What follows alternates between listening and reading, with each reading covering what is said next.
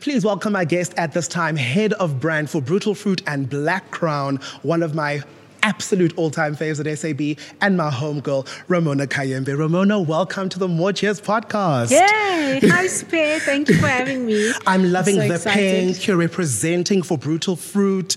I'm feeling like you belong. I'm feeling... It's feeling premium. It's giving intentionally feminine, it's giving vibes. I'm so excited to talk to you because you are such a wealth of knowledge in this company. And you're, I mean, a CMO award winner. Congratulations for that. Our highest marketing honors, which I think are absolutely incredible. But before we get to the Ramona that is this achiever, this award winner, I want to talk about the girl who's my homie. Talk to me about where you come from and, you know, what your growing up sort of phase of life was like. Amazing. Yeah, so Spare and I connect because we're both from KZN, or at Facts. Least rooted there. So I spent most of my childhood growing up in a place called Wentworth, which is in the South Basin, not far from Umlaze. Thank you. So I think if anybody knows about the Group Areas Act, they know that, you know, we were split up into different townships, and I grew up in the colored township called Wentworth, also Austerville. School day, primary school, high school, and yeah, most of my family, my siblings grew up in there. So very impoverished, quite disadvantaged community, and you know, lived next to an oil refinery. So if anything, that's anything to go by in terms of the quality of life, was not that great. But I think. You know, there were lots of positives, right? I think growing up with my mom and my grandma, and that's something that you kind of don't you take for granted until it's too late. But also, you know, just kind of understanding. That this is a place that I didn't want to be in for long. So I'm one of. I was the only girl in my family, and grew up with my mom in a house of about, on average, there were about between 14 and 17 people at a time. So quite an interesting upbringing, and I think that forced me to be really independent. So I became independent at quite a young age, and really self-driven and self-determined. So from focusing on excelling at school to really kind of ensuring that my future was secured. So it's hard to see that when you grew up in a community like we do, which was filled with drugs and violence and gangs, but you know, finding those sparks or finding friendships, finding we grew up in the church, which is also created quite a good foundation, and that really helped, you know, helped me see kind of beyond the situation that we were in, and really determined to get out of it, right? So being that as it may, I was like, no, I'm not going to let the fact that we live on social grants and we live the way we do kind of hold me down, and really try and focus on getting better and getting out, which was kind of like the main story. I think that's so powerful, Ramona, because obviously I can identify same age, growing up literally down the road from you, because even in the transition to democracy, there was a lot of violence as well, yeah. Just in addition to what was happening. Yeah. And I think it's such an interesting time where people like you and me who come from a similar background had these opportunities to get into like education in interracial, formerly Model C schools. What was your educational journey like as it prepared you for career? So I think my mom and my grandparents were really determined to try and ensure that we kind of were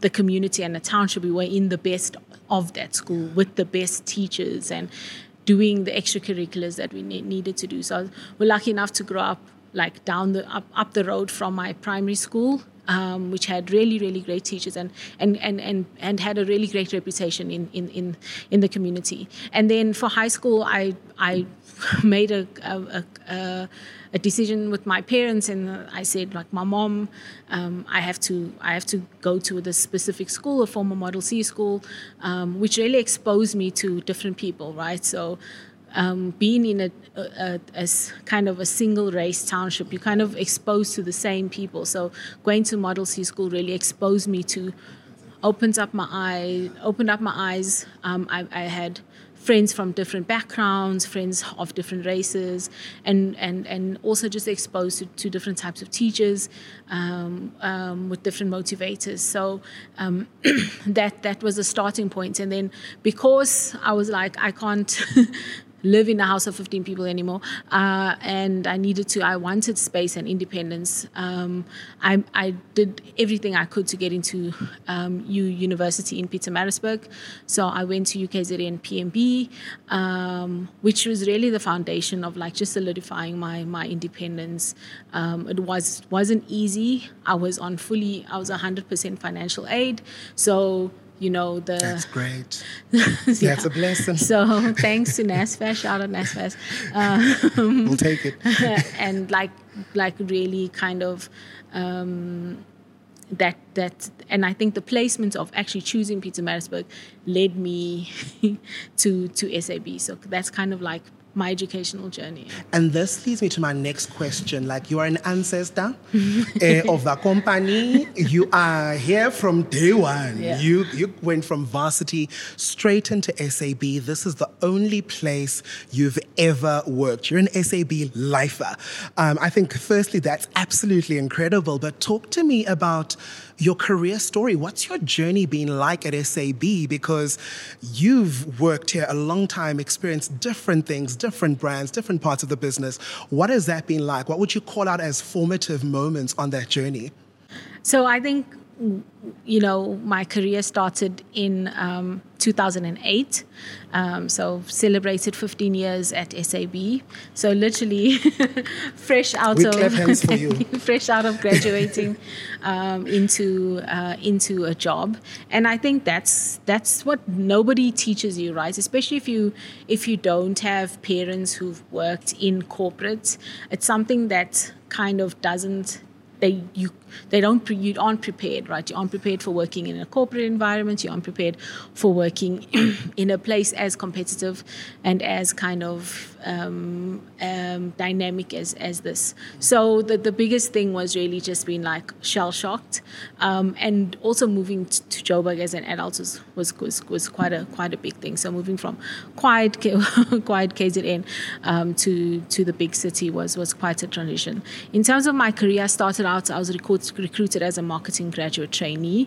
I had an 18-month rotation across like the different functions, and that was quite insightful. So it gave me a chance to get to know the business, get my feet wet, still a fairly safe environment. And then after the rotation, I moved into like brand manager role. So I started as an assistant brand manager on Miller Genuine Draft, which is the brand we had at the time. And then that was almost 4 years, and then moved into Castle Light. I almost became a lifer there. I was there for just over six years. But you made Hip Hop Her Story on Castle Light. Castle Light. I mean, you worked with so many. Please name drop, because you're a humble person. Yeah. But if I was you, I would be unnecessary. I would be ungovernable. But I mean, you worked with Castle Light when it was bringing those big names. Please just drop for exposure. Whom have you met? So the within the first 6 months of working on the brand, we launched a campaign called Extra Cold Music, and that was with Timberland, the producer extraordinaire. So I met Timberland, I've met Nas, and so they were also part of the big campaign. I know I can. Yes. Be what I want to be. And during our experience, I got to work with artists or at least meet artists like J. Cole, Chance the Rapper, to name a few. Yeah, quite a lot. This is admiration, not envy. Bars, quite a lot of hip hop artists. That's amazing. Omari Hardwick, if you guys know him, he's Ghost. He was Ghost in Power. Yes. So shot a few commercials with some big names. And I think that's so amazing. And I think looking at how you eventually got into a Brutal Fruit kind of a space that is pro-female in such a beautiful, authentic kind of an elegant, really, kind of a way. I love how you pioneered that hip-hop Her Story platform where, you had it was practically like an Unlocks, just women. And it was so groundbreaking and incredible. What do you think are the lessons you've learned on that journey between Castle Light before you were going to transition into this role? Yeah, so I think what I find quite interesting is somehow each of the roles found me at the time that I needed to in my life. So I built quite a strong affinity with the brands, and which meant that I was able to bring a lot more of myself into the role, right? So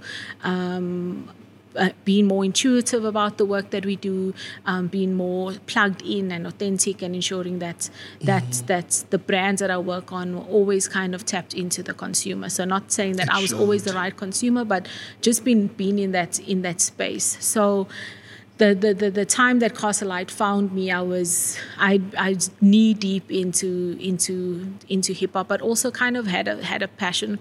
I was the comms brand manager and eventually became the comms marketing manager, but in content creation and I think I've done more commercials than most people in their lifetime. Not a joke. So like really, really kind of tapping into that the above the line space in that way, in a way that was relevant to consumers and relevant to the brand as well, and making that connection.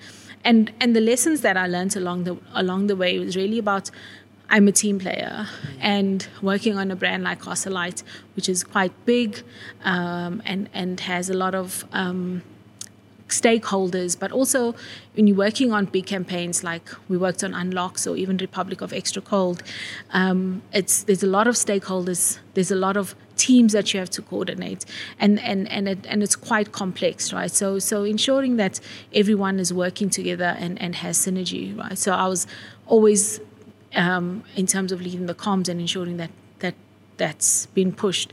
And speaking about pushing, there was this idea that no idea is too big on Castle Light, and I think it allowed me to really dream big and dream beyond what we thought was possible, and saying, okay, is this possible? Okay, not, but how do we still find a way around it? So really pushing the boundaries and allowing me to dream big, and also this idea about innovating, so constantly innovating and never being satisfied, and innovating so that it benefits our consumers and benefits the brand. So those are some of the big lessons that I've learned. And I think what I've seen you model, Ramona, is you're always on the pulse, right? Like whether you were Castle Lighting or even now with what I think is the most amazing incarnation of Brutal Fruit we've ever had. There's something about the way you observe, you internalize, and you find a way to get that cultural insight that permeates everything that you do. And that may sound like basic marketing, but you are such a master at that, and I'm actually just a big fan of how you're in that. But let's talk about our favorite girl, Miss Brutal Fruit. She has been through quite an evolution from where I found her when I joined SAB. We both found her.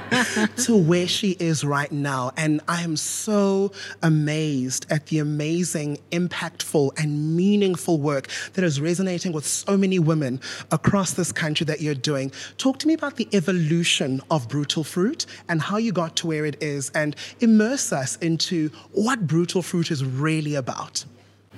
So we all know Brutal Fruit. Brutal Fruit was launched in 2002 as a fruit-flavored beverage. So definitely very much young, alco-pop, tapping into the trends of the time, speaking to young females, particularly with like bright colored fruit flavors, and lots of flavors, and constantly innovating and trying to chase trends, right?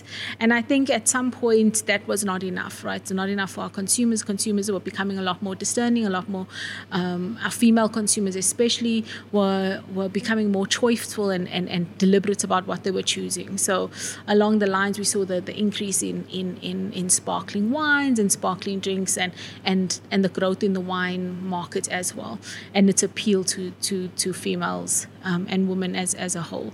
So as a brand who was the only brand in the portfolio, one of two brands in the portfolio that really targeted women, there was a need to kind of relook and understand, okay, what are the evolving needs of our consumer, and really create products that delivered on that versus kind of chasing global trends or chasing competitive trends. So really I'm getting into the heart of what our ladies want and what they desire from a drink.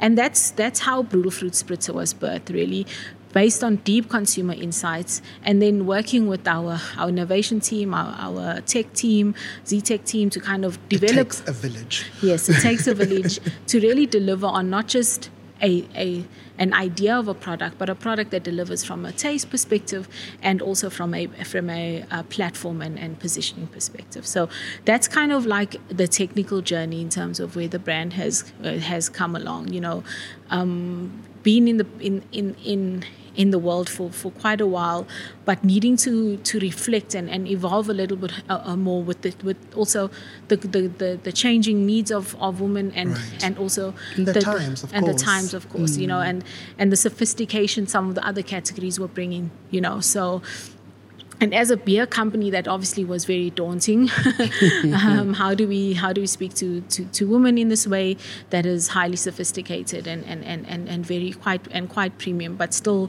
you know, provide access, provide it in a way that is not intimidating, that is not othering you, and still let you feel like belonging, right? So.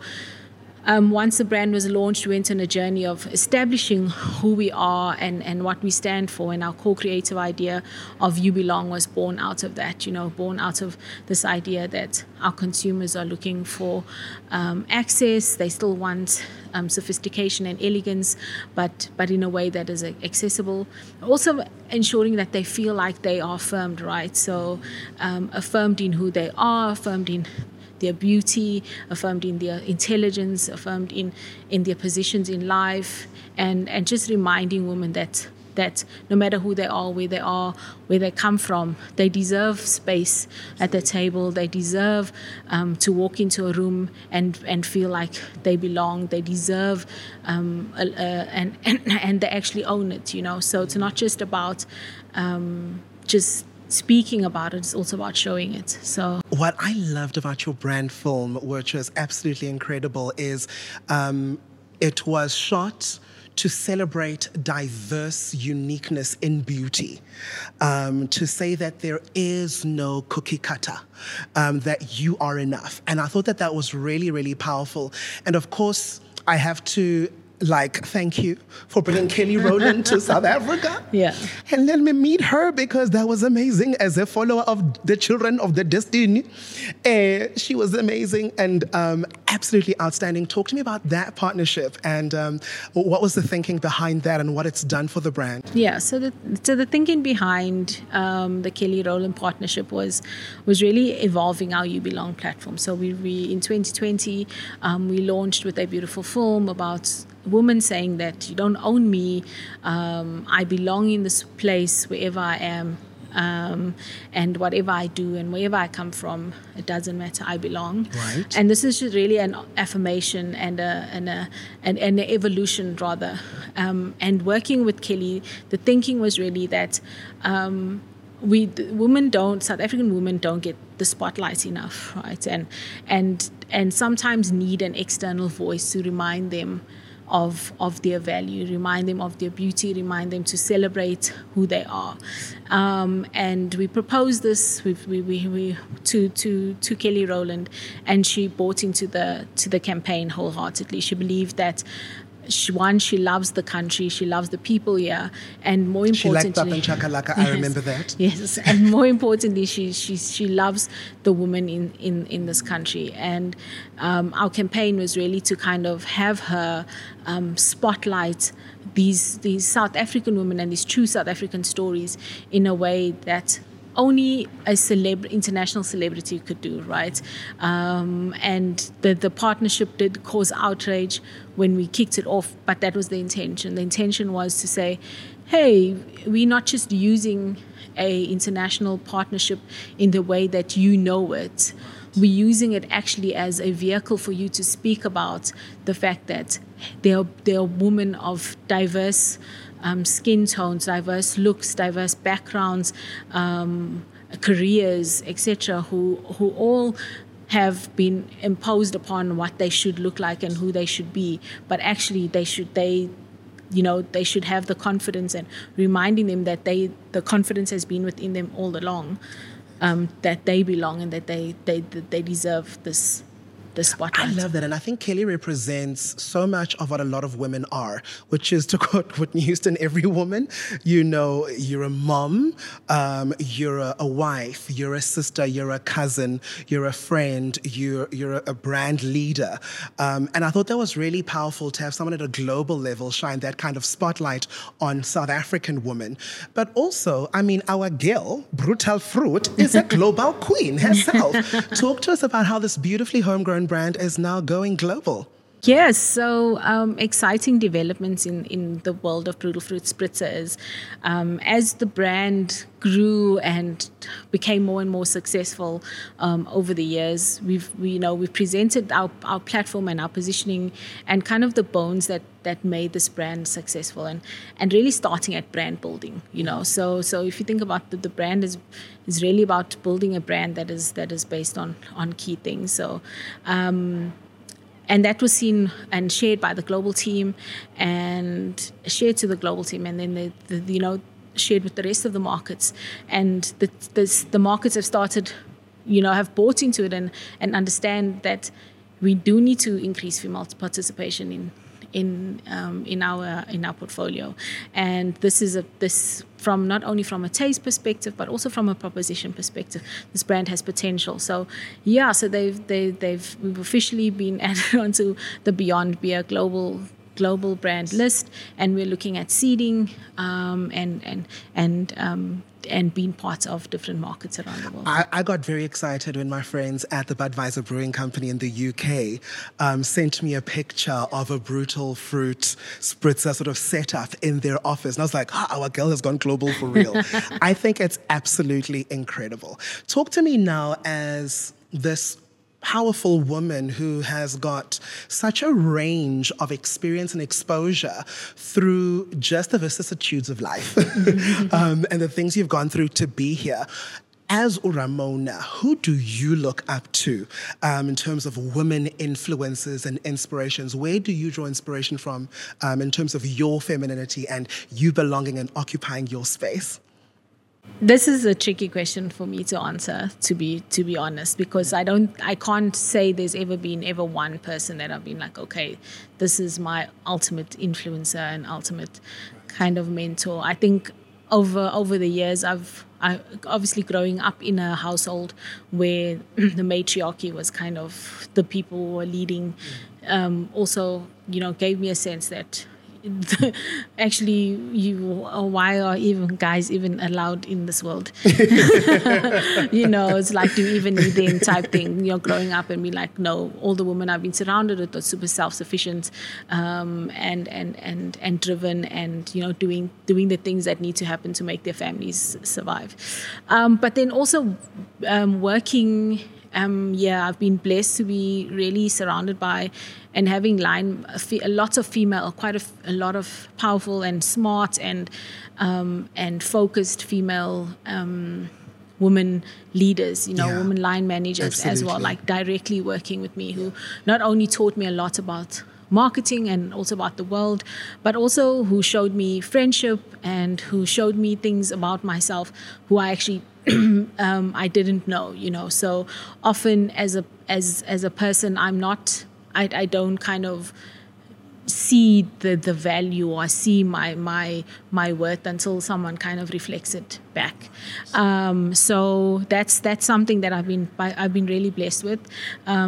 And then also like my friendship circles, I think, and my direct family, and really finding inspiration in the everyday and in the people and the friends that I've formed, you know. So there isn't really one person, it really is life that's kind of like... I think that's super African, right, though? Like, it's the Stokvel. Yes. You know, it's the collective of women around you who invest in you and who you get to pour into as well, and who are a mirror to you and also an encouragement to you. I think that's really, really powerful. And I think it's beautiful that it started at home, where that amazing strength and femininity was modeled to you from the very beginning. Speaking of family, talk to me about being a mom, because that's such a powerful dimension of femininity for so many women.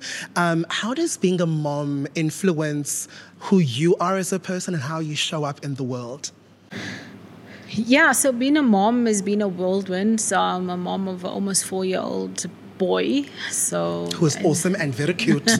Very, very cute. And it really has kind of... changed how I view certain things in the world and certain discussions and my perspectives. It's also challenged me to kind of think about how I react and how I kind of respond to situations in life, because essentially is it me that is it you, is it me, you know, that kind of thing, you know, and like looking forward to number 2, and I know it's going to get wilder, but I think this came up with the conversation when I asked Kelly Rowland the question is, how do you balance it all? And it's you, and her answer was that you can't balance it all, because at any point in time one thing has to give, you know, something needs you more than others. And I think being able to understand when that is, right? So I've a super supportive partner. My husband's great, and the only reason I have children is because of him. That's awesome. I know that mathematically that's how it works, but I mean, like... I heard it in the heart. I mean, like in life, you know, I think when you come from... And I'm going to get weirdly vulnerable here. When you come from a broken home, there's very few examples of what a good marriage looks like, and how you should actually, how you would want to model your parenting on, right? So a lot of this is very new in terms of how do I parent, how do I be there, how do I have a career and still kind of be there, versus kind of, you know, you have a mom who's there all the time. Because she's not stay at home by choice, stay at home because no work, you know, type of thing. So how do you model, how do you create a model of something that you don't have an example out of? So the idea of balance is elusive, and it's probably something that is a myth. I think it's a toxic myth. It's a toxic myth that we tell women. Yeah. I think at any given time you have to make choices. Yeah. And sometimes the choices are hard, and sometimes they much easier. But, you know, there has to be choices that have to be made. Yeah, I think there's something powerful about that. You know, even as you're talking, I was thinking it's not a balancing act. It's a presence act. It's about being fully available to what requires your immediate attention in that moment, and having the ecosystem of support like your partner, like your friendship circle, that gives you the grace. And releases you from time to time, to not be present there in order for you to be present in the spaces that you need to be. And I think that's really, really powerful for people to deduce and to internalize. You know, my last question, we are in a world right now where the zeitgeist is more pro-female than it has ever been. Even at SAB, from a DEI perspective, we're prioritizing the inclusion of women internally, and our communities, we're doing it in entrepreneurship, right? Like, we've got International Women's History Month in March, and International Women's Day in March. We've got, in South Africa, Women's Month and Women's Day in August. What do you, as an individual, as a brand leader that speaks to women, have as a message to the totality and the collective that are women? What is it that you want women to know in a celebratory way, as Brutal Fruit would want them to know as well? I think so. Our message really is about you have what you need internally. And we are here to reinforce that you are beautiful, that you are smart, that you are strong, that you are worth it, and that you matter, right? And that even though progress is slow, there is progress, and that we should never be satisfied with just where we are now.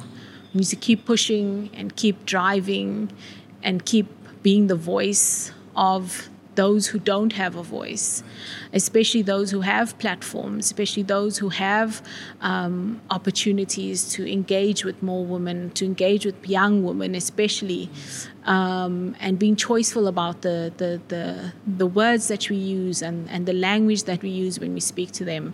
I have nieces that I've now more than ever are cognizant of, okay, how do I build and shape their confidence in this vulnerable age? How do I, in a world of social media, in a world of lots of expectations and bullying and violence?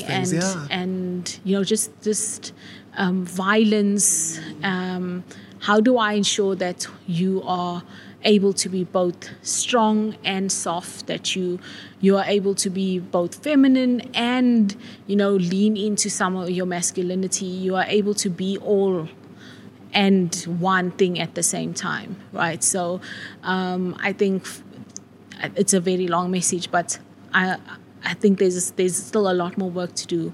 But our job is to constantly being a voice of positivity, a voice of reinforcement, and a voice of celebrating all those moments that are important. I think that's absolutely amazing. And I think, in conclusion, as I raise a toast, let us unbottle.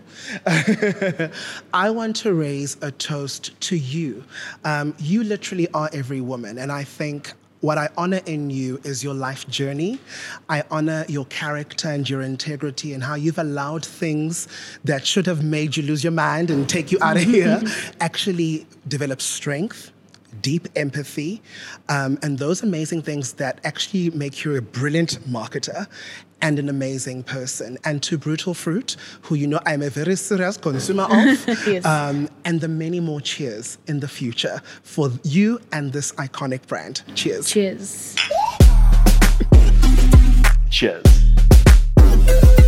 Well, that's a wrap for this episode of the More Cheers podcast. We'd love to hear from you, so please show your love, leave your comments, and subscribe to our YouTube channel and podcast. Stay sharp, and cheers till next time.